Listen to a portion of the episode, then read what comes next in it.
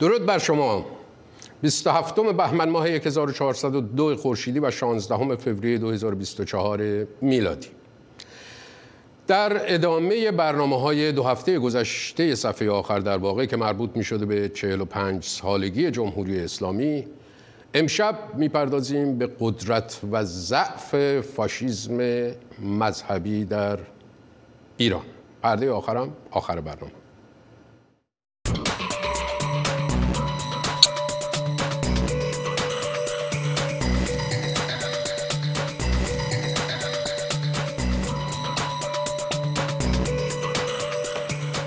هیتلر در نخستین ماههایی که صدر اعظم شده بود در آلمان سیاست مشترک هماهنگ سازی را آغاز کرد. فرهنگ، اقتصاد، آموزش و پرورش و قوانین تحت نظارت نازی ها قرار گرفت.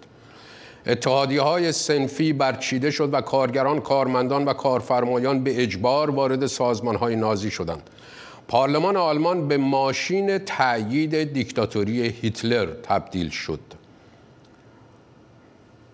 همینجوری که من می‌خونم مقایسه هایی داشته باشین. من اشاره اینجا اصلا نمی کنم مقایسه هایی داشته باشین با ساختار نظام جمهوری اسلامی ایران. پارلمان آلمان حالا مثلا در ایران مجلس شورای اسلامی. پارلمان آلمان به ماشین تأیید دیکتاتوری هیتلر تبدیل شد. اراده پیشوا مبنای سیاست های دولت قرار گرفت هیتلر ارباب حکومت بود او کابینه خود را متقاعد کرد تا با اعلام وضعیت فوقالعاده به آزادی های فردی از جمله آزادی مطبوعات، آزادی بیان و آزادی برگزاری اجتماعات پایان دهد. افراد حق برخورداری از حریم خصوصی را نیز از دست دادند. مقامات می توانستند نامه های مردم را بخوانند به گفتگوهای تلفنی آنان گوش دهند و منازل شخصی را بدون مجوز تفتیش کنند. هیتلر برای دستیابی به اهداف خود به ایجاد روب و وحشت متکی بود. ده ها هزار جوان بیکار که با دستمزد و احساس همقطاری و اونیفرم های جذاب اقوا شده بودند پیراهنهای قهوه‌ای رنگ و چکمه های بلند چرمی گارد ضربت نازی ها را پوشیدند. این نیروهای کمکی پلیس در واقع به ها ریختند تا مخالفان حکومت نازی را مورد ضرب و شتم قرار داده و به قتل برسانند. دیگر آلمانی هایی که از نازی ها حمایت نمی کردند تنها به دلیل ترس از گارد ضربت به سکوت کشانده شدند. در برنامه هایی که قبلا درباره تشابه فاشیزم کلاسیک با جمهوری اسلامی ایران داشته ایم در همین صفحه آخر یکی از مهمترین وجوه تشابه حضور یک رهبر مطلق بر فراز سر جامعه و همه دستگاه های حکومتی است. کسی که پدر کشور تلقی میشه پدر کشور و جامعه تلقی میشه و حالت مقدس پیدا می‌کنه برای مردم. از خطا بریست و در حد پرستش بهش نگاه میشه. این رهبر در آلمان هیتلر بود در ایتالیا موسولینی بود و در اسپانیا ژنرال فرانکو که با دیکتاتوری نظامی در واقع شروع کرد و به فاشیسم رسید. در جمهوری اسلامی به دلیل مذهبی بودن ایدولوژی حاکم رهبر افزون بر اینکه پیشوای سیاسی است پیشوای مذهبی هم هست و خود این نکته بسیار مهم است. ببینین رهبر یا پیشوا در نظام های فاشیستی قرن بیستم اروپا آدم تحصیل کرده آشنا با سیاست روز ملی و بین المللی بود و عمیق در علائق ملی فرهنگی و تاریخی مردم کشورش میشناخت این چیزا رو و به همین دلیل خودش رو ملی ترین و دلسوزترین فردی معرفی می‌کرد که می‌تونست بحران کشور رو حل بکنه. در واقع در یک حرکت ملی می‌تونست مردم رو متحد بکنه همه رو زیر چتر خودش بیاره از فقر نجات بده جامعه رو صنایع رو به حرکت در بیاره و غیره و غیره. یعنی یک شخصیت نجات نجات بخش بر فراز جامعه. خمینی از مملکتداری چه می‌دانست؟ اونا همشون وارد بودن در این زمینه ها سیاست مداری گردن کلفته بودن و عرض کردم. خمینی از عصر مدرن چقدر حالیش بود؟ چه دنیاها را گشته و کشف کرده بود؟ از عالم و آدم چه شناختی داشت؟ اصلا ایران را چقدر می شناخت چقدر به ناز و نیازهای این سرزمین آشنا بود؟ از تاریخ آن چه خبری داشت؟ معضلات و مشکلات, مشکلات ایران را می‌دانست. از فرهنگ و تمدن ایران چه چیزها می‌دانست؟ چقدر راغب بود به آشنایی از این فرهنگ و از آن تمدن. به مردم ایران و آینده ایران چقدر اندیشیده بود؟ چقدر می توانست از آموخته های دانشگاه ها خبر داشته باشد؟ چقدر علاقمند و دغدغه‌مند توسعه و پیشرفت کشور ایران بود؟ می توانست باشد شاید تنها ویژگی اصلی خمینی نسبت به ایران بیزاری از تاریخ و فرهنگ باستانی ایران بود همه رویدادها و رخدادهای عالم سیاست را هم جز در خطکشی ساده حق و باطل درک نمی کرد. حق و باطل را هم گویی از یک درک کلی و کلان فراتاریخی معنا می کرد. در نگاه او هر چیزی را می شد با مراجعه به عصر پیامبران و امامان معنا کرد. خب این درک از دیکتاتوری و دموکراسی در واقع که نقل کردم یعنی یک چیز خیالی که ربطی به دنیای امز نداره. کجای حکومت اسلام دیکتاتوری بود است که حال از این میترسن دیکتاتوری چیه؟ حکومت قانون اگر شخص اول مملکت ما در حکومت اسلامی یک خلاف بکند اسلام او را حذف کرده. یک ظلم بکنه یک سیری رو بزنه ظلمن اسلام رو حذف کرده. این قابلیت از برای حکومت نداره این دیکتاتوری حکومت قانون قانون خدا. قانون خدا. در ادامه میگه که حکومت قانون از قانون خدا. یعنی تفسیری که پیشوای مذهبی از دین داره یعنی فقه شیعه. مجری قانون خدا هم همون پیشوای مذهبی است که حالا که قدرت سیاسی هم دستش شده پیشوای سیاسی. اما پیشوای سیاسی که حرفش حرف خداست. این آدم برخلاف هیتلر و موسولینی و ژنرال فرانکو که بر زیر و بم سیاست و فرهنگ و دانش زمان خودشون به حال آگاه بودن چیر شد رهبری حکومت فاشیستی در دهه های آخر قرن بیستم؟ به واسطه مذهب که با قدرت سیاسی به ایدئولوژی حاکم تبدیل شد. خمینی پیشوای مذهبی در خلع نبود که پیشوای مذهبی مردمی بود که او رو مقدس می‌دونستن. یعنی می‌خوام بگم تا مردم باورمند به رهبر فاشیست نباشد حکومت فاشیستی اصلا به وجود نمیاد. به همین دلیل یه عده از حقوقدانان و جامعه شناسان جمهوری اسلامی رو تجسم فاشیزم مذهبی می‌دونن. نوع ویژه از فاشیزم که در پایان قرن بیستم دهه های پایانی قرن بیستم در واقع شکل می‌گیره. به وجود میاد. تجسم پیدا می‌کنه. باری. خمینی برای اینکه بتونه حکومت بکنه احتیاج به دو نیرو در واقع داره. یکی در بالا در اطرافش کسانی که در دنیای امروز برخلاف خودش تحصیل کرده باشن تو دنیای امروز کار کرده باشن متخصص باشن مثل نهست آزادی.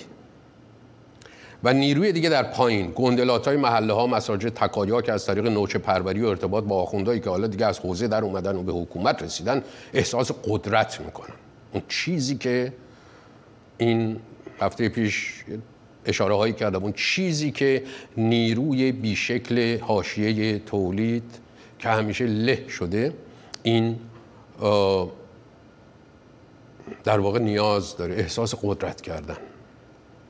اینا وظیفهشون سازمان دادن دسته های چماقدار بود که از همون فردای انقلاب آمدن به کتاب فروشی و مشروع فروشی و تئاتر و سینما و زنان بیهجاب و گرد همایی های سیاسی غیر حکومتی حمله می‌کردن. همین چماقدارا از یک دهه بعد از انقلاب تقریبا شدن لباس شخصی ها نخستین وظیفه سازمان یافته لباس شخصی ها رو در حمله به کوی دانشگاه در سال 78 دیدیم.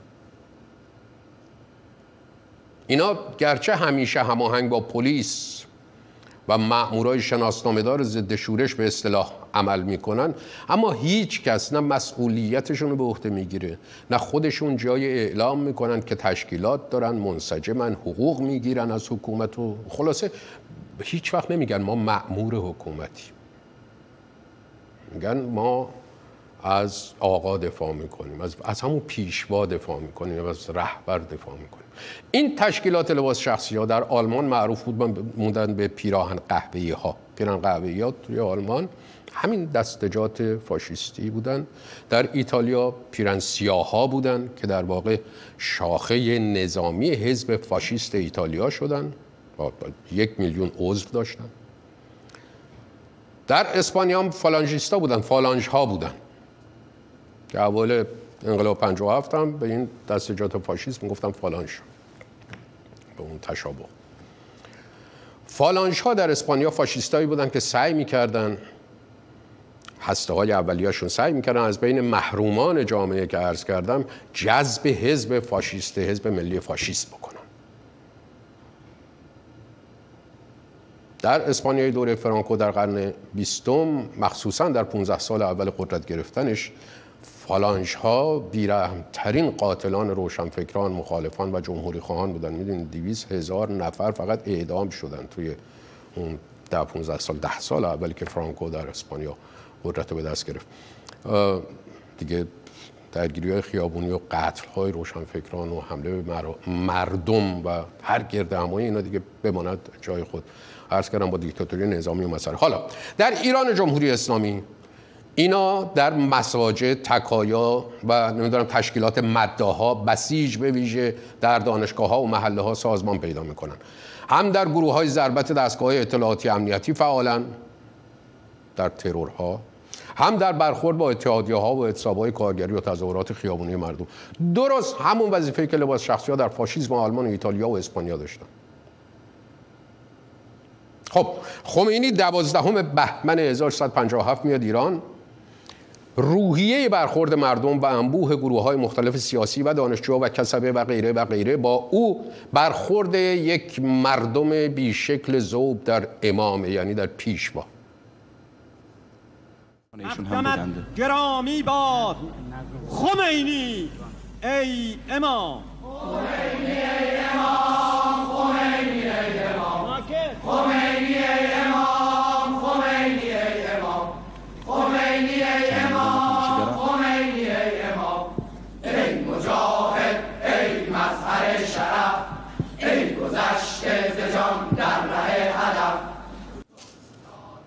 خمینی چهار ماه بعد از به قدرت رسیدن چند نکته رو اعلام می‌کنه. میره به طرف کانالیزی کردن و سازماندهی این نظام فاشیستی. چند نکته رو اعلام می‌کنه. یک نظام تک حزبی حزب فقط حزب الله.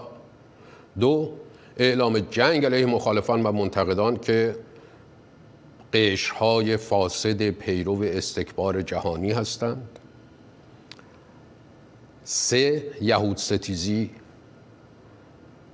که اسرائیل همون یهود بنی قریزه است که امام اول شیعیان در یک روز گردنشون رو زد و امام اول شیعیان هم امیرالمؤمنین ماست یعنی خلیفه مسلمین است که باید ما او رو نمایندگی بکنیم جا پای او بگذاریم.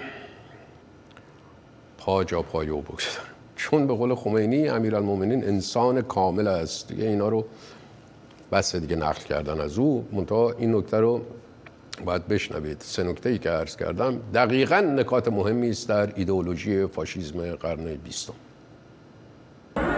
یک حزب اون حزب الله حزب مستضعفین.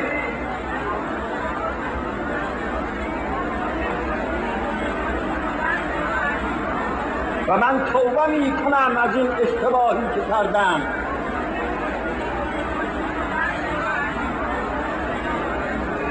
و من اعلام می کنم به این قشت های فاسد در سرتاسر سر ایران. که اگر سر جای خودشون ننشینند ما به طور انقلابی با اونها عمل می‌کنیم.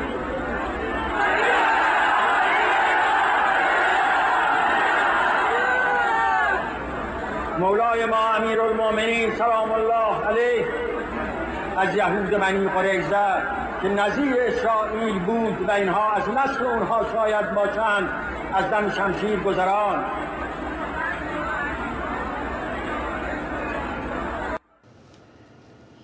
این یهود ستیزی یعنی نجات پرستی و دگر ستیزی و نفرت پراکنی می‌دونیم که در دوره رهبری خامنی ادامه پیدا می‌کنه و شکلهای گسترده تر می‌گیره. این مردمی که حرفای خمینی رو تایید می‌کنن کیان؟ مردم عادی کوچه و بازارن. اغلبشون. ولی هسته مردمی که پایه های فاشیزم برآمده از انقلاب 57 رو محکم می‌کنه لزوما اینا نخواهند بود. گرچه همین مردم رهبر فاشیست رو بر بالای سرشون نشوندن اما عواست دهه 60 و اواخر جنگ ایران و عراق که حکومت نیروهای لباس شخصی و بسیج و در واقع پایه های تودهی خودش رو سازمان میده. عرض کردم یک دهه بعد از انقلابه که تقریبا اینا جا میفتن خمینی همزمان که در کار تشویق حکومتش و تهییج مردم به جنگ با عراق برای گسترش قلمرو حکومت ایدولوژیکشه اصول فاشیستی حکومت بر مردم رو دیکته می‌کنه در داخل حکومت بر مردم.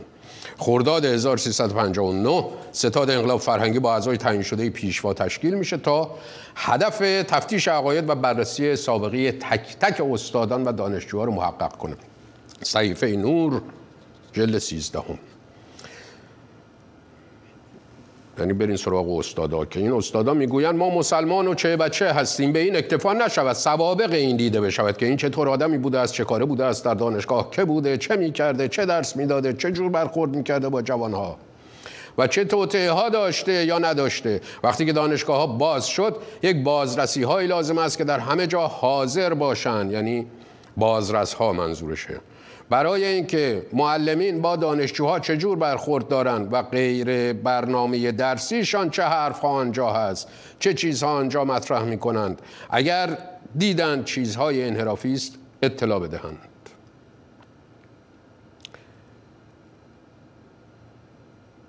سال 59 تو کتابای درسی مدارس هم دستورات علاق رهبر در واقع اعلام میشه از اول دبستان تا پایان دانشگاه. در آلمان نازی هم عینا می‌خونم براتون.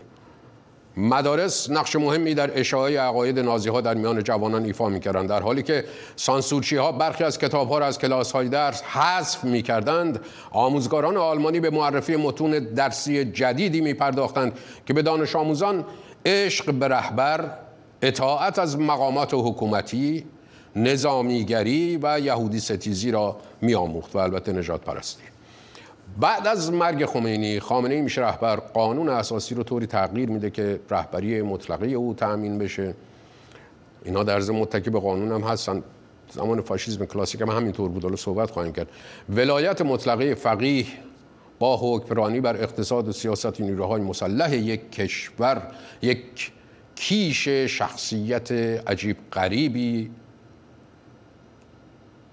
بگم میده به خامنه ای خامنه خودش خودش برای خودش به وجود میاره. به حال که شاید در هیچ حاکم مستبدی در ایران تا حالا سابقه نداشته.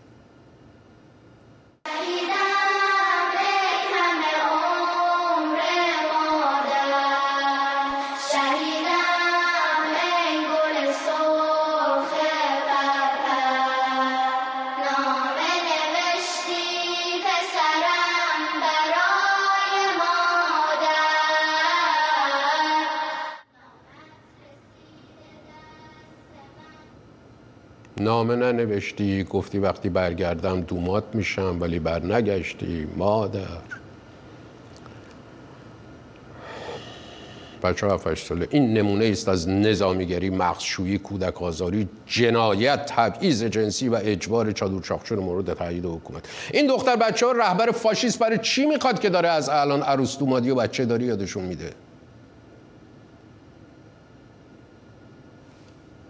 خامنه ای در فرمان 16 ماده برای افزایش جمعیت وظایف مرد و زن رو مشخص می‌کنه. 13 شهریور 1395 حمایت از عزت و کرامت همسری نقش مادری و خانداری زنان و نقش پدری و اقتصادی مردان. تو این برنامه قبلی که درباره فاشیسم داشتیم عرض کردم که ماگدا گوبلز همسر جوزف گوبلز وزیر تبلیغات آلمان نازی که ولی هم به هیتلر نزدیک بود در 1933 اعلام می‌کنه. زنان آلمان در سه حرف اجازه ورود ندارند. ارتش حکومت قضاوت. اگر یک دختر آلمانی باید بین شغل و ازدواج یکی را انتخاب کند او همیشه تشویق می شود که ازدواج را برگزیند چرا که برای زن این بهترین است. اصولا سیاست افزایش جمعیت و نرخ رشد جمعیت در همه انواع فاشیسم اهمیت خیلی زیادی داره. یه که براتون بخونم بعد میریم خدمت مهمان محترم برنامه.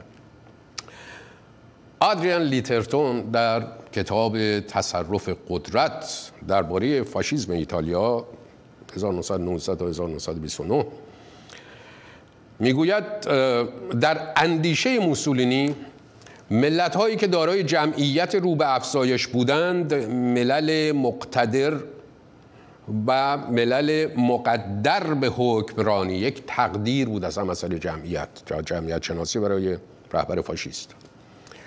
ملل مقدر به حکمرانی و ملت هایی که دارای جمعیت رو به کاهش بودند قدرت های رو به افول و مستحق شکست و مرگ بودند. تنها با افزایش نرخ زایش ایتالیا می توانست مطمئن شود که آیندهش به عنوان یک قدرت بزرگ تضمین شده است. موسولینی می گفت جمعیت ایتالیا می به 60 میلیون نفر برسد تا ایتالیا قادر به جنگی در مقیاس عظیم باشد. به همین دلیل درخواست مسررانه او از زنان ایتالیایی این بود که بچه های بیشتری داشته باشند تا ایتالیا به این جمعیت برسد. البته نه ایتالیای فاشیست در دوره موسولینی به 60 میلیون نفر جمعیت تعیین شده رسید. الان ایتالیا 57 میلیون جمعیت داره الان. و نه ایران جمهوری اسلامی به 150 میلیون نفری که خامنه ای میگه عمرن برسه. خب این که میگم عمرن برسه به خاطر بحثاش کردیم ها. از بدخواهی نیست از, از غیر علمی بودن این موضوع فارغ از ایده های فاشیستی خامنه ای غیر علمی بودن این موضوع که شرایط اقلیمی و سرزمینی ایران ظرفیتی داره که حتی برای 100 میلیون نفر هم این ظرفیت کم است. این بحث رو ما مخصوصا با آقای دکتر ناصر کرمی مفصل در همین برنامه صفحه آخر داشته ایم. باری. در خدمت آقای دکتر محمود مسائلی هستیم استاد حقوق و روابط بین الملل در کانادا. خوش آمدید آقای دکتر به امشب صفحه آخر. من نخست بلا فاصله می‌خوام وارد پرسش ها بشم. شما در مطلبی که در واقع درسنامه مختصری است درباره روانشناسی سیاسی فاشیسم مذهبی صورت مسئله ای رو مطرح کردید به این صورت که آیا می توان واژه فاشیزم را برای توضیح نظام های استبدادی تمامیت خواه به کار برد؟ برای همه نظام های استبدادی تمامیت خواه می شود واژه فاشیزم رو واقعا به کار برد چون به هر حال یه تشابهی دارن. این رژیم ها با هم خواهش می‌کنم. بله من هم عرض سلام و احترام دارم به شما و همه بینندگان محترم. بله من وقتی که در شما داشتین صحبت می‌کنیم مقداری هم اتفاق نوت گرفتم اینجا که ببینم در سطح ذرت بهش اشاره بکنم. من ببینید تفاوتایی که بنده بین نظام های استبدادی می‌بینم یا نظام های چی بگیم از استبدادی نظام های اقتدارگرا شاید عرض بکنم.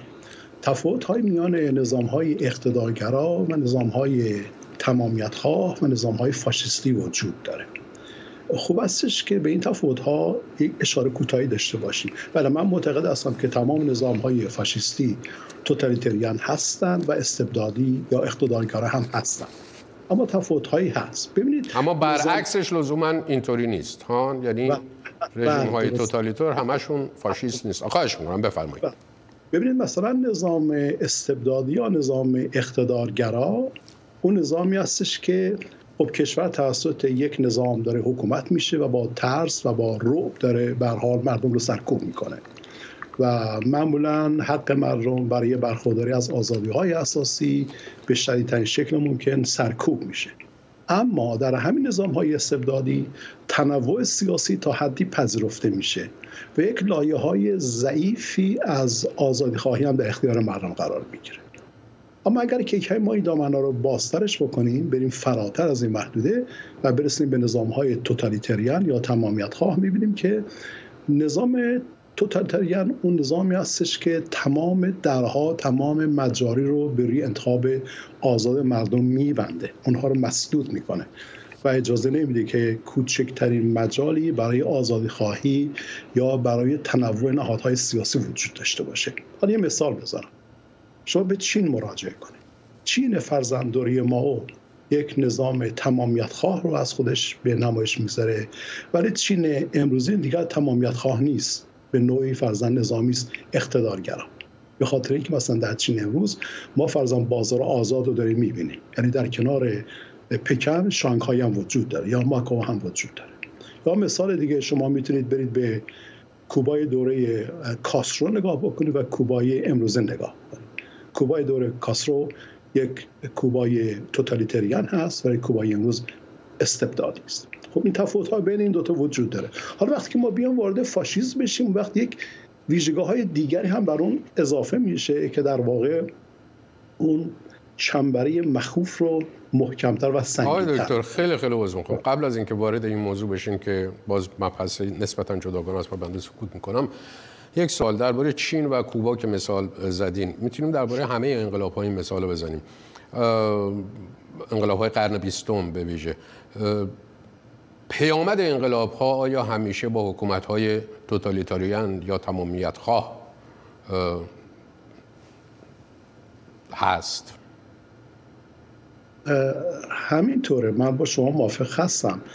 علت این هستش که انقلاب وقتی که میفته انقلاب در اون ساختارهای بیرون اتفاق میفته بدون اینکه ساختارهای درونی باورها و گرایشات و جهانبینی مردم تغییر پیدا بکنه لذا اگر شما مثلا به کنت نگاه بکنید ایشان معتقد هستش که انقلاب اصلی و اساسی مثل در باور مردم اتفاق بیفته مردم باید این اعتقاد رو داشته باشند که فرزن نحوه زندگی اینگونه باشد و آنگونه نباشد مشکل بر سر این هستش که انقلاباتی که شما فهمیدید در قرن بیستم اتفاق میفتن اینها بدون هر نوع دگرگونی یا تغییرات بنیادینی در گرایشات مردم در انتظارات مردم در باورهای مردم و غیره اتفاق میفتن بنابراین بنابراین جابجایی ها جابجایی های مکانیکی است جابجایی های مادی است جابجایی های در درون ساختارهای اجتماعی است.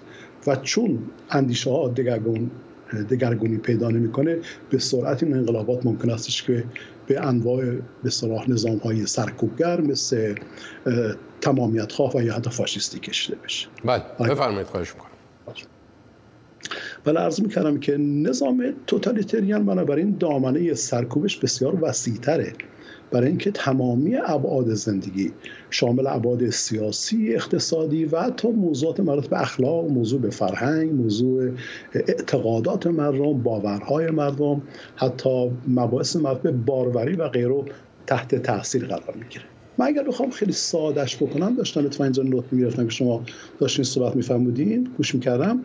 ببینید ما می‌تونیم نظام فاشیستی رو از یه واژه‌ای برای توصیفش استفاده کنیم که بهش میگن reification reification چطوری باید بنویسیم؟ R E I F I C A T I T I O. ریفیکیشن یعنی نظام فاشیستی نوعی از توتالیتریانزم هستش که هیچ چیز تبدیل می‌شد به چیز اگر در محدوده اراده رهبری و دولت قرار بگیره مثال. مثال. فرزند شما حساب بکنید که یک فرد میگه که خیلی خوب من دارای فرزن این حق آزاد هستن که بیان به صلاح بیان آزاد داشته باشن. میگن تو می‌توانی بیان آزاد داشته باشی اگر که بتوانی در محدوده اون چارچوبه که دولت و رهبری تعیین کرده است خودتون معرفی بکنید شما فرزن می‌خوای حجاب نداشته باشی نداشته باش. اما ایام که ما تعیین می‌کنیم. پس همه چیز بستگی داره به اراده رهبر. این ریفیکیشن یعنی nothing میشه یک چیزی. اون چیزی که اون فرایند تبدیل هیچ چیز به چیز را فراهم می کند همون اقتدار رهبری است که شما بهش اشاره فرمودین در بیاناتتون که من داشتم گوش می‌کردم باز فرمایش هست یا من و بعد آقای دکتر خواهش می‌کنم اگر می‌خواین ادامه بدین ادامه بدین. تا من وارد رابطه فاشیسم با مذهب می‌خواستم بشم. بفرمایید خواهش می‌کنم. من چند مورد فقط به طور point form یک دو سه چاری مثلا ببینید در نظام فاشیستی اساسا نحوه تفکر برآمده از فلسفه رومانتیکه فلسفه رومانتیک رومانتیک فلسفی از قرن اواخر قرن 18 قرن 19 به این طرف. به این معنی هستش که اساسا جامعه معنای به قول سوسایتی نمی‌تونه داشته باشه. جامعه برآمده از اراده فرد نیست. جامعه رو مستی اصلا بهش میگن فاشی. به عنوان فاشی باید در یعنی که جامعه برآمده از سنن و آداب و رسوم و ریشه تاریخی است که کل اینها به هم دیگه یک نظام انداموار هماهنگ رو ایجاد می‌کنن. خب این نظام انداموار هماهنگ مستی تحت یک فرد رهبری بشه و اون رهبری هم کسی هستش حالت کاریزما داره. لذا شما ملازمه فهمید که در نظام های فاشیستی اساسا هیچ مجرا و فرصتی برای طرح مفاهیم مربوط به فردیت، شخصیت، اراده, اراده انسانی، آزادی، دموکراسی و غیره وجود نداره. من کمی بیشتر حالا این توضیح بدم. ببینید نظام های فاشیستی یکی از خصیص های عجیب غریبی که داره این هستش که مردم رو دائما میترسانند اما ترساندنشان از نوع ترساندن نظام های استبدادی متفاوت است. در نظام استبدادی مردم رو میترسانند. در نظام های توتالیتریان هم مردم رو میترسانند اما در نظام های فاشیستی مردم رو میترسانند هم از زور و رعب زنده قابل مشاهده یعنی دولت نیروی سرکوب لباس شخصی و غیره و هم مردم رو میترسانم توسط باورهای اعتقادی. که این باورهای اعتقادی فرزند دینی باشد یا دینی نباشد. لذا مثلا شما نگاه می‌کنید ببینید که در یک نظام فاشیستی به معنای کنونی قضیه که با نظام فاشیستی پیشی متفاوت هستش فرزند می‌بینید که خداوند قاسم الجبارین میشه. برای اینکه منبع ترس ناپیداست فراتر از اون رعب و وحشتی که نظام داره ایجاد می‌کنه و همین خداوند پا برسه ظهور می‌گذاره فرزن قدم بر روی زمین می‌گذاره و تبدیل میشه به النصر رو النصر رو به رو ببینید اساسا وقتی ما مفهوم ترس نگاه می‌کنیم می‌بینیم ترسی که از ویژگی های عجیب غریب نظام های فاشیستی است. خب این نظام فاشیستی است. تفاوتش با نظام های توتالیتریان چه این باشد؟ وقتی شما می‌بینید که چقدر موضوع خطرناک داره یا فرضاً شما نگاه بکنید به اینکه در نظام فاشیستی یک نوع توهم برتری طلبی وجود دارد. یا ببخشید خودپنداری برتری طلبانه وجود دارد. که این برتری طلبی به نوعی دیلوژن تبدیل میشه به نوعی توهم تبدیل میشه.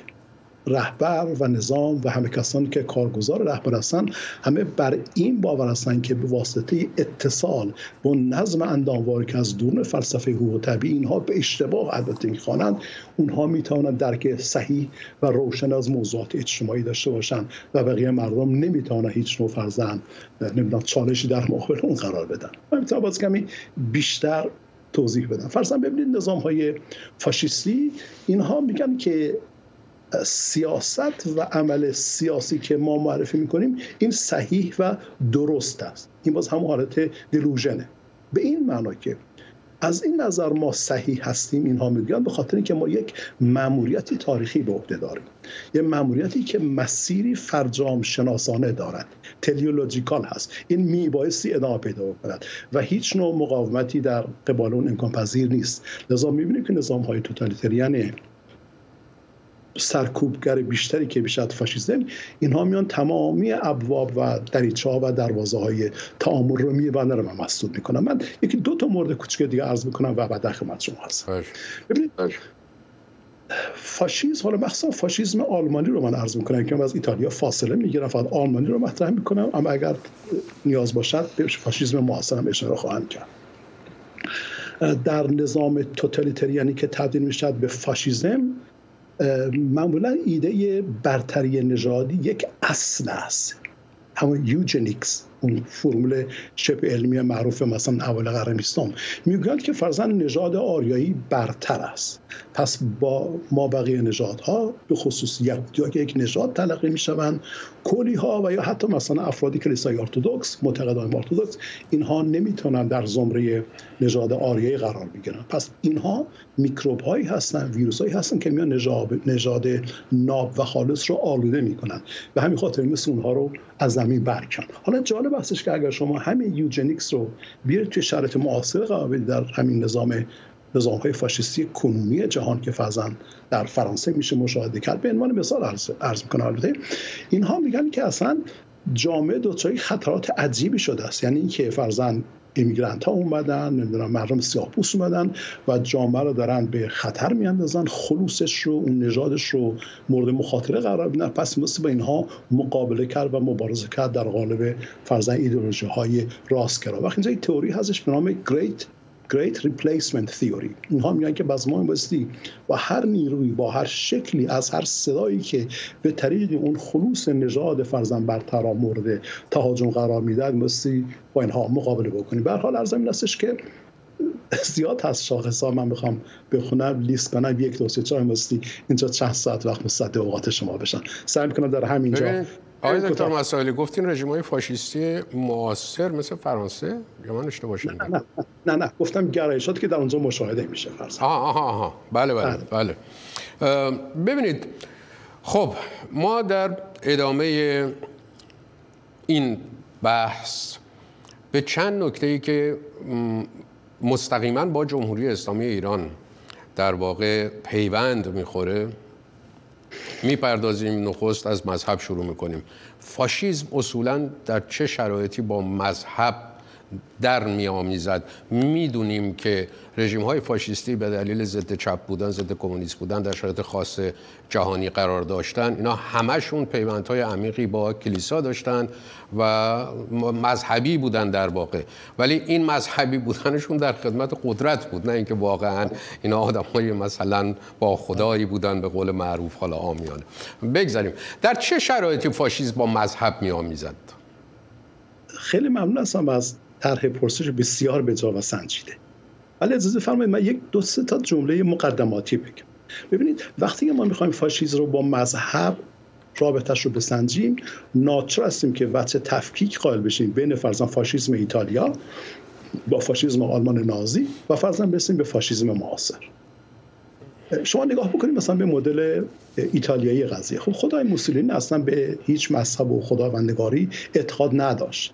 ولی به این نتیجه رسیده بود. با پاپ اسم پاپ چی بودش؟ Pius؟ Pius Pius نهم فکر کنم حالا من یادم نیست. اینها به این نتیجه رسیدن که دست به یک معامله تاریخی بزنن. برای اینکه اگر بتونن با هم متحد بشن می‌تونن از هم دیگه بهره برداری کنن فرضا و غیره. در دوره هیتلری فاشیسم رابطه فاشیسم با مذهب کمی دگرگون میشه. این بار این مذهب هستش که دست دوستی به طرف اون نظام فاشیست ناتسی در واقع دراز می‌کنه. شما نگاه بکنید مثلا به کارهای آقای الحاج امین الحسینی. مفتی اعظم فرزن اورشلیم. که حتی ایشون با هیتلر ملاقات کرد گفتگو کرد و خودش رو به عنوان صدای جهان اسلام به هیتلر معرفی کرد و میخواستش که هیتلر از اینها دفاع بکند به خاطر اینکه می‌خواستن اون صدای اسلام رو در جهان تنین افکن کنند. در مقابل به قول خودشون مثلا یهودیت و یا فرزن بریتانیا کبیر آن زمان. یا حتی نگاه بکنید من اخیرا داشتم اتفاق میخوندم کارهای آقای ادریس سال البحری. خب ایشان رادیو برلین رو اداره می‌کرد و وابسته به هیتلر بود. با گوبر ضوابط بسیار بسیار نزدیک داشت. و در رادیوش همیشه اعلام می‌کرد که این صدای آلمان هست به همسایه خود جهان عرب اسلامی. خب ببینیم که جهان اسلام حالا من چندین چهره را می‌تونم نام بیارم اگر ذهنم یاره بکنه اینها بودن که دست دوستی رو به طرف هیتلر دراز کردن. شما برید نگاه بکنید خیلی ساده. به کارهایی که آقای مثلا الحسینی انجام داد هم آقای الحاج امین الحسینی. الحاج امین الحسینی رسما و به طور مستقیم در سازماندهی و در آموزش لشکر گویا سیزده کوهستانی فاشیزم در در کراسی امروزی نقش داشت. در یک هولوکاست دومی علاوه بر این هولوکاستی که در آلمان اتفاق افتاد ایشون درش در واقع مشارکت داشت. لذا شما می‌بینید که رابطه مذهب حالا بگم اسلام فرزن با فاشیسم اینجا متفاوت هستش رابطه ای که فرزن موسولین داشت با مذهب. اینجا این اون بسیار رهبران مذهبی بودن که می‌خواستن فاشیست باشن یا با, با فاشیست بتونن همکاری بکنن. حالا اگر که من بخوام این پیش زمینه ها رو کنار هم بچینم می‌تونم بگم که آن شرایطی که باعث می شود مذهب با فاشیزم بیامیزد یا حتی فاشیسم امروزین یک شکل از نیو فاشیزم که متفاوت از فاشیسم قبلی در واقع می‌تونم من به این نکات اشارت داشته باشم به طور ساده. شما کمک کنید که ذهن من بتونه فقط حرکت بکنه. ببینید مذهب و فاشیسم در یک جای من دیگه تلاقی پیدا می‌کنن و اون رو اسمش می‌تونیم بذاریم mystification سعی می‌کنن همه چیز رو رمز و رازگونش بکنن و سعی می‌کنن به درونیات نگاه بکنن. به شکلی برآمده از همون فلسفه رومانتیک و فرضا فلسفه حقوق طبیعی به عنوان مثال قرون وسطا هستش. mystification یک فاکتور کاملا مشخص برجسته است. رمزگرایی رازگرایی دو تا از یک از مفاهیمی هستش که این دو تا رو می‌تونه به نزدیک بکنه. مورد دیگه که من می‌تونم بهش بگم بهش اشاره کنم دماگوگی هستش. عوام فریبی. که این عوام فریبی برآمده از همون رمز رازگرایی به عنوان خصیصی اصلی فاشیز و فرزند دستگاه های مذهبی هستش. مورد دیگه که حالا من به ذهنم می‌رسه این هستش که باز به همون نظم اموار انداموار نگاه بکنم. هم مذهب اسلام یا شاید مثلا کاتولیسیزم و فاشیزم اینها همه, همه معتقد هستن که کل حیات یک مجموعه هماهنگ و ارگانیک هستش. و این حالت ارگانیک توسط رهبری هدایت میشه توسط یک دستگاه حاکمه هدایت میشه و ملت و مردم زمانی معنای واقعی خودشون رو می‌تونن ایفا بکنن که در درون این کل مجموعه اندام و ارگانیک حل بشن ذوب در ولایت بشن ذوب در هیتلر بشن. بنابراین در این نگاه اساسا جامعه به معنای society اصلا معنا ندارد. هرچه هست community ست که با پیوندهای به قول خودشون brotherhood یا fraternity اینا هم دیگه وصل میشن و اینها هم هنگامی تا وصل بشن که رهبر به اونها اجازه بده و باز من می‌تونم برخی از مشابهات رو خدمت شما هم همخونی و برادری و اینها. مثلا یعنی ببینید سمبل ها نگاه بکنید. اصلا شما به سمبل نگاه بکنید. سمبولیزم یا سمبل یا سمبل حالا هرچیز بشه فارسی من نمی‌دونم چی باید بگم سمبل یک از زمینه های مشترک است. پرداختن به شمایل به تمثال ها به عکس های بزرگ به علامت ها. اصلا علامت برپا کردن نخل برگزار کردن در فرزن مراسم تعذیه خانی مثلا در آین شیعه. یا سرودهای خیلی هیجان انگیز. یا رنگ های چی میگن تند مثل مثل قرمز. مثل زرد مثل سبز سرودها و آهنگهایی که به نوعی هیجان برانگیز هستش. حتی به پرچم ها نگاه بکنید شما نگاه بکنید مثلا به دوران هیتلر. حالا من برگردم به عقب ببینید جایی که هیتلر هستش و رهبانش هستن سراسر پوشیده است از اون پرچم های آلمان نازی که اون علامت صلیب شکسته روشه و امروزه بیاد به ایران نگاه بکنید در مراسم X یا به لبنان نگاه بکنید در کاری که حزب الله انجام میده. شما می‌بینید که این سمبل ها عینا مشابهت دارن. می‌بینید که فرم‌ها تقریبا از نقطه نظر این که یک هویت کلی خود را چگونه معرفی می‌کند نزدیک هستش. یه مثال دیگه بزن اصلا شاید راحت تر بشه یا یک شاخص دیگه در نظر بگیریم. ببینید هم فاشیزم به اون معنی خاصی که اونجا به کار بردیم و هم مذهب معنای امروزین خودش من فکر می‌کنم برای بر اساس نوعی روان پریشی حالا من دارم دنبال واژه میگم دنبال نوع روان پریشی اینها خودش رو تعریف می‌کنه. منظورم از روان پریشی چیست؟ اینها ببینید شکست های تاریخی داشتن. شما برید به آلمان نگاه بکنید. نگاه بکنید به آلمان. بعد از سقوط امپراتوری مقدس روم چه اتفاق افتاد؟ حداقل آلمان آخرین کشور اروپایی هستش که در سال 1800 و که بودش؟ 85 86 به استقلال رسید. من تاریخش یادم نیست. یعنی آلمان یکی از آخرین کشورهایی بودش که در مجموع اروپا به استقلال رسید و تبدیل شد به یک نیشن استیت. شد یک ذات سیاسی. حالا به تعبیر امروزی ها. بنابراین نوع احساس حقارت در وجود اینها وجود داشته است. حالا شما بیاید این رو با مذهب هم نگاه بکنید. فرضاً با تشیع در دنیای امروز نگاه بکنید. نوع احساس حقارت به قولشون بر اساس اون شکست هایی که در پیشتر اتفاق افتاده است برای اینها یک فضای مرسی سرایی برای یک قربانی مظلوم رو در واقع خلق می‌کنه. لذا این حالت روانی می‌تونه به راحتی نگاه فاشیستی به طور عام رو عرض می‌کنم با نگاه اسلام رو به هم نزدیک بکنه. من حتی برام عقب‌تر نگاه بکنیم مثلا به مصر. من داشتم احتمال خیلی چیز می نوشتم دیدم که مثلا در مصر یک حالا قبل از اینکه انقلاب پنجاه اتفاق بیفته مثلا شما در مصر می‌بینید که همین حالت ها دیده میشه. اون روشن فکران مصری عمیقا هوادار اون نگرش فاشیستی بودن در بعد از جنگ جهانی دوم. به خاطر شکست هایی که از اسرائیل خورده بودن. شما نگاه بکنید مثلا فیلم معروف الارض یا فیلم زمین. با اون سرمایه عظیمی که رو صرف شد می‌خواست نشان بدهد که ما خب در گذشته بنابر دلایلی نتوانستیم هویت خودمون رو به مرز نمایش بگذاریم ولی امروزه این فرصت بر ما پیش آمده است که بتونیم با همدیگه در کنار هم باشیم. من باز می‌تونم لیست رو خب دلایل البته کاملا متفاوتی داشت دارد اگر بخوایم برگردیم به تاریخ که تو این یه رو بمونده وقتمون نیست یعنی شرایط که در مصر بعد از جنگ جهانی دوم بود و بعد در آلمان قرن 19 هم که تا شکل گرفتن حزب ناسیونال سوسیالیست آلمان و در واقع قدرت گرفتن هیتلر در اون. حالا این بحث رو بذاریم کنار.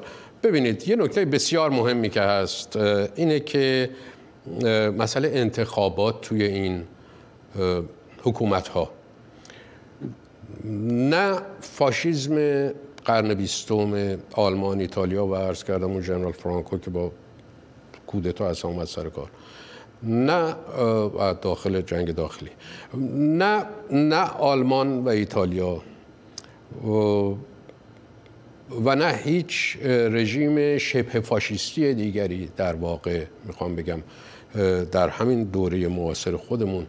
اینا از دل انقلاب بیرون نیامدن در این دوره معاصر ما اگر بخوایم حالا باریکش بکنیم مقایسه فقط آلمان، ایتالیا، اسپانیا با جمهوری اسلامی ایران این است که جمهوری اسلامی ایران از دل یک انقلاب آمد بیرون. ولی آلمان و ایتالیا از دل یک انتخابات در واقع آمدن بیرون. اکثریت حزبی در پارلمان آوردن و هرچند که محصول شرایطی بود که بخشش شما به خوبی توضیح فرمودید و اصولا اگه بخوایم جامعتر یک کلی بگیم محصول در واقع بحرانهای جامعه بحران زده و هرج و مرج در سیاست و فقر اقتصادی و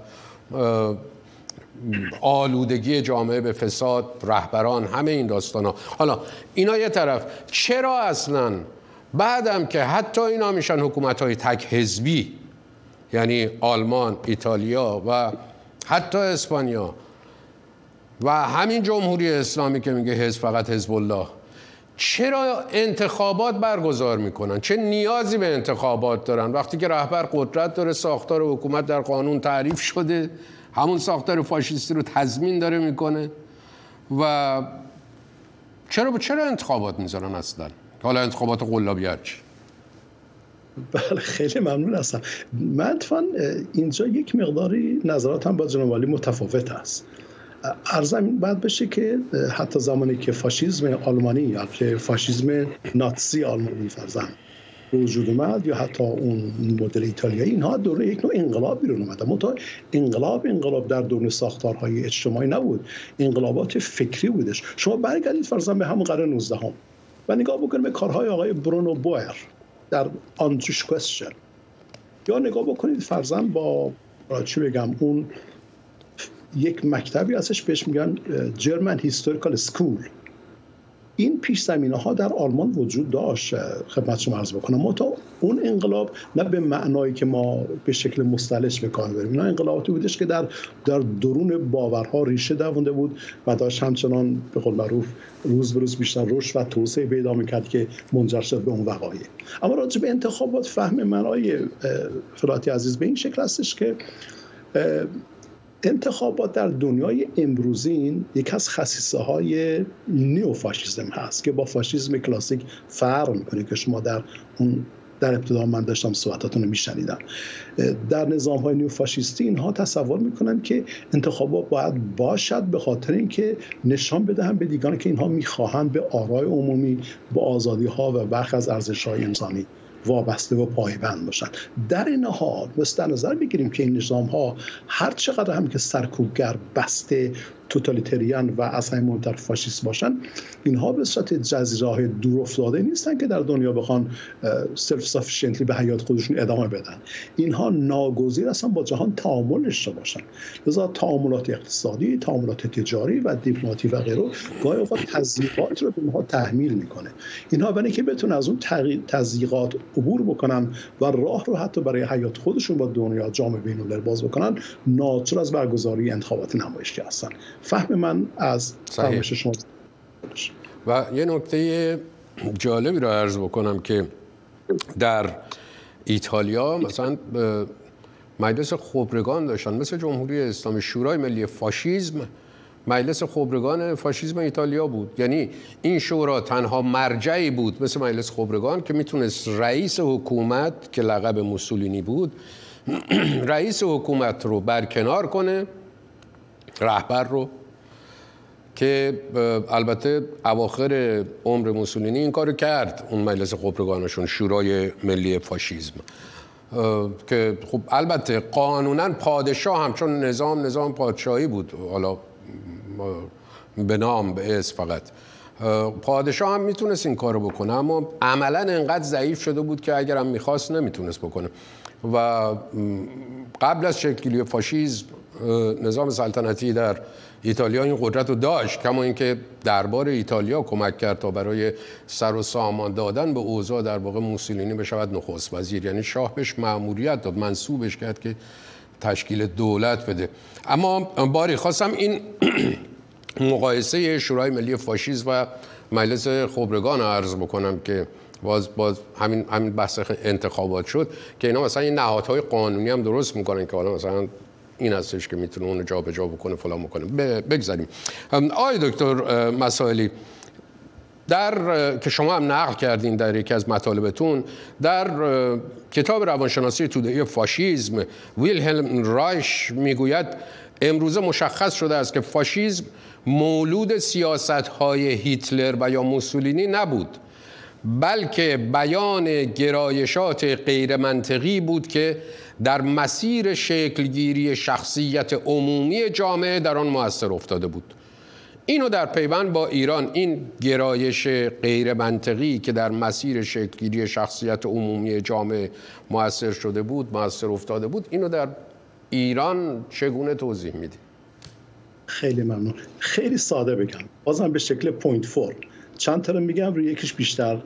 متمرکز خواهم بود. ببینید اگر در اون کتاب اون آقای رایشنی صحبت می‌کنه آقای ویلهیم صحبت می‌کنه درک ایشان از مفهوم غیر منطقی بودن به معنای حالا چطوری بگم من سعی می‌کنم توضیح بدم که یک تفاوتی هستش میان منطقی بودن و اقلایی بودن. اقلایی بودن یا رشنال بودن به این معنی هستش فرزن من نوعی یک استعداد برای فهمیدن دارم که در هستن من انسانی هست. اما این فهمیدن بین یک استعداد متعلق به من است و هنوز یک فهم اجتماعی نشده است. یعنی این rationality هنوز تبدیل به یک خرد جمعی نشده است که اسمش بذاریم منطقی. مشکلی که در این نگرش های عقلایی پیدا میشه این است چون فهم ها subjective هستند فهم ها انگاشتی هستند به صورت از زمانی که این فهم ها شکل می‌گیرن میآیند در مقابل تمام کسانی که دنیا رو طور دیگری می‌فهمند و فلسفه حیات خودش رو به شکل دیگری به صلاح تعریف و توصیف می‌کنن به مقابله برمیخیزن بنابراین این اقلانیت به این معنا منشأ معضلات است در مقابل این این نگاه فلسفی وجود داره. حالا ریشاش برمیگرده به لاک که میگه ما مست از اقلایی بودن یعنی از بین رشتان مستی بریم به طرف منطقی شدن. باید بریم ما ریزونبل بشیم. آلمان آن زمان عمیقا گرفتار اون سنت پروسی رشنال بود که برآمده از آن مکتب فلسفه تاریخی آلمان بود که به هیچ عنوان مایل نبود هیچ شرایطی نمی‌خواست به نوعی نگاه خودش و فهم خودش رو با دیگر فهمها از در تعامل و همپرسگی در بیاره. لذا جامعه آلمان دو یک نوع التحاب شده بود.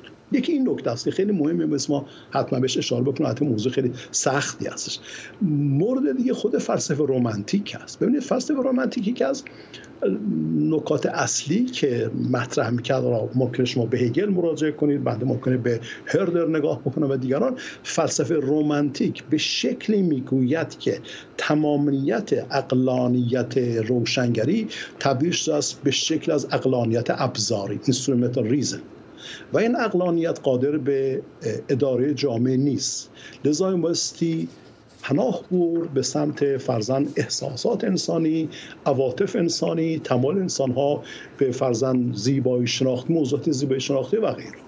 وقتی ما میام از این نگاه خاص فاشیستی نگاه می‌کنیم به فلسفه رومانتیک می‌بینیم که فلسفه رومانتیک یک فهم غیر منطقی به نامش می‌گذاره در جهان در جهان آن زمان.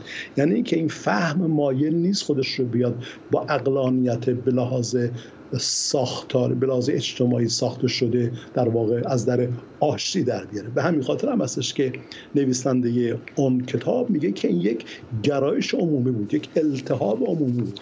یک فضای بود در آلمان آن زمان که کسانی فرزن مثل هیتلر از اون بهره برداری کردن و تونستن این گرایشات رو جلب بدن به طرف تاسیس مثلا نظام خودشون. و یه جمله دیگه عرض بکنم و فقط دیگه بیشتر از این مزاحم نشم و شما بفهمید همچنین میشه به این شکل موضوع توضیح داد که ببینید در فلسفه تحققی یا نظام حقوق تحققی که بهش پوزیتیویسم ادعای اصلی این است که هر که قابل مشاهده و آزمایش و لمس هستش این حقیقت دارد.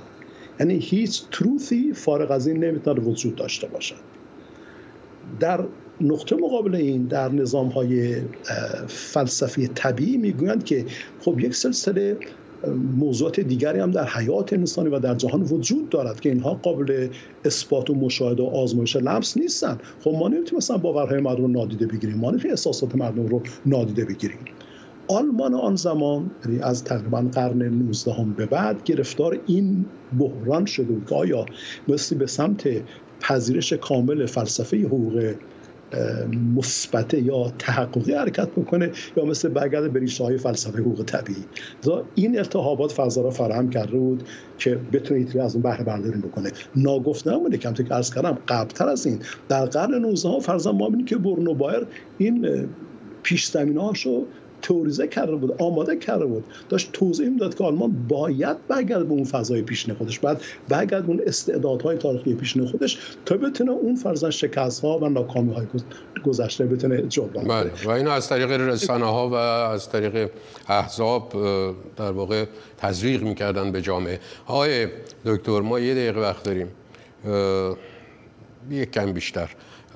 می‌خوام تیتروار بفرمایید اگر ممکنه که نقاط ضعف فاشیزم مذهبی در ایران چیست؟ اون چیزایی که شما فرموله کردیم قبلا. خواهش می‌کنم. خیلی من خیلی خیلی کوتاه بر چشم.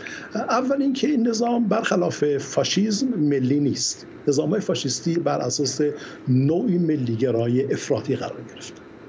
دومی که نظام های فاشیستی یک پلان اقتصادی قدرتمند دارن. جمهوری اسلامی هرگز به این پلان ها اصلا اعتقاد نداره اصلا براش قابل درک نیست.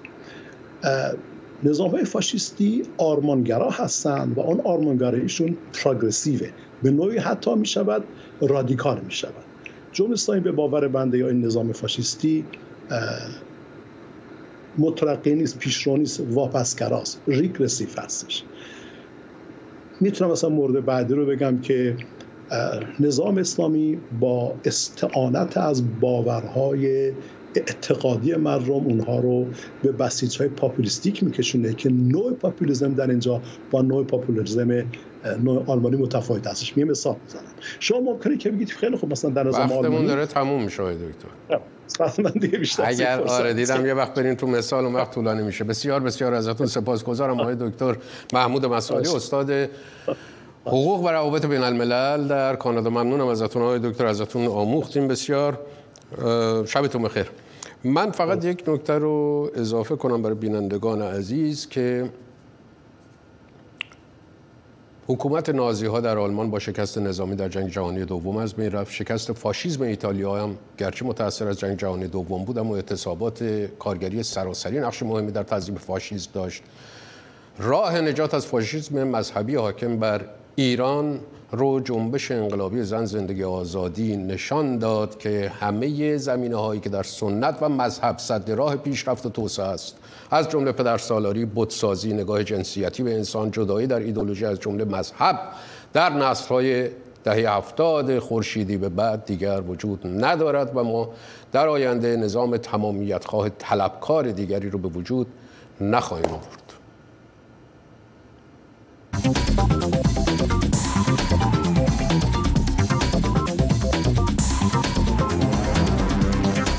بریم پرده آخر.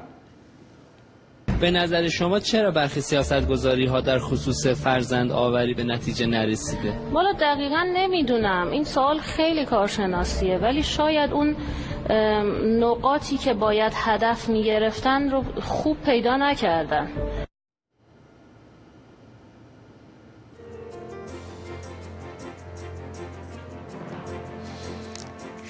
شب و روزگار خوش.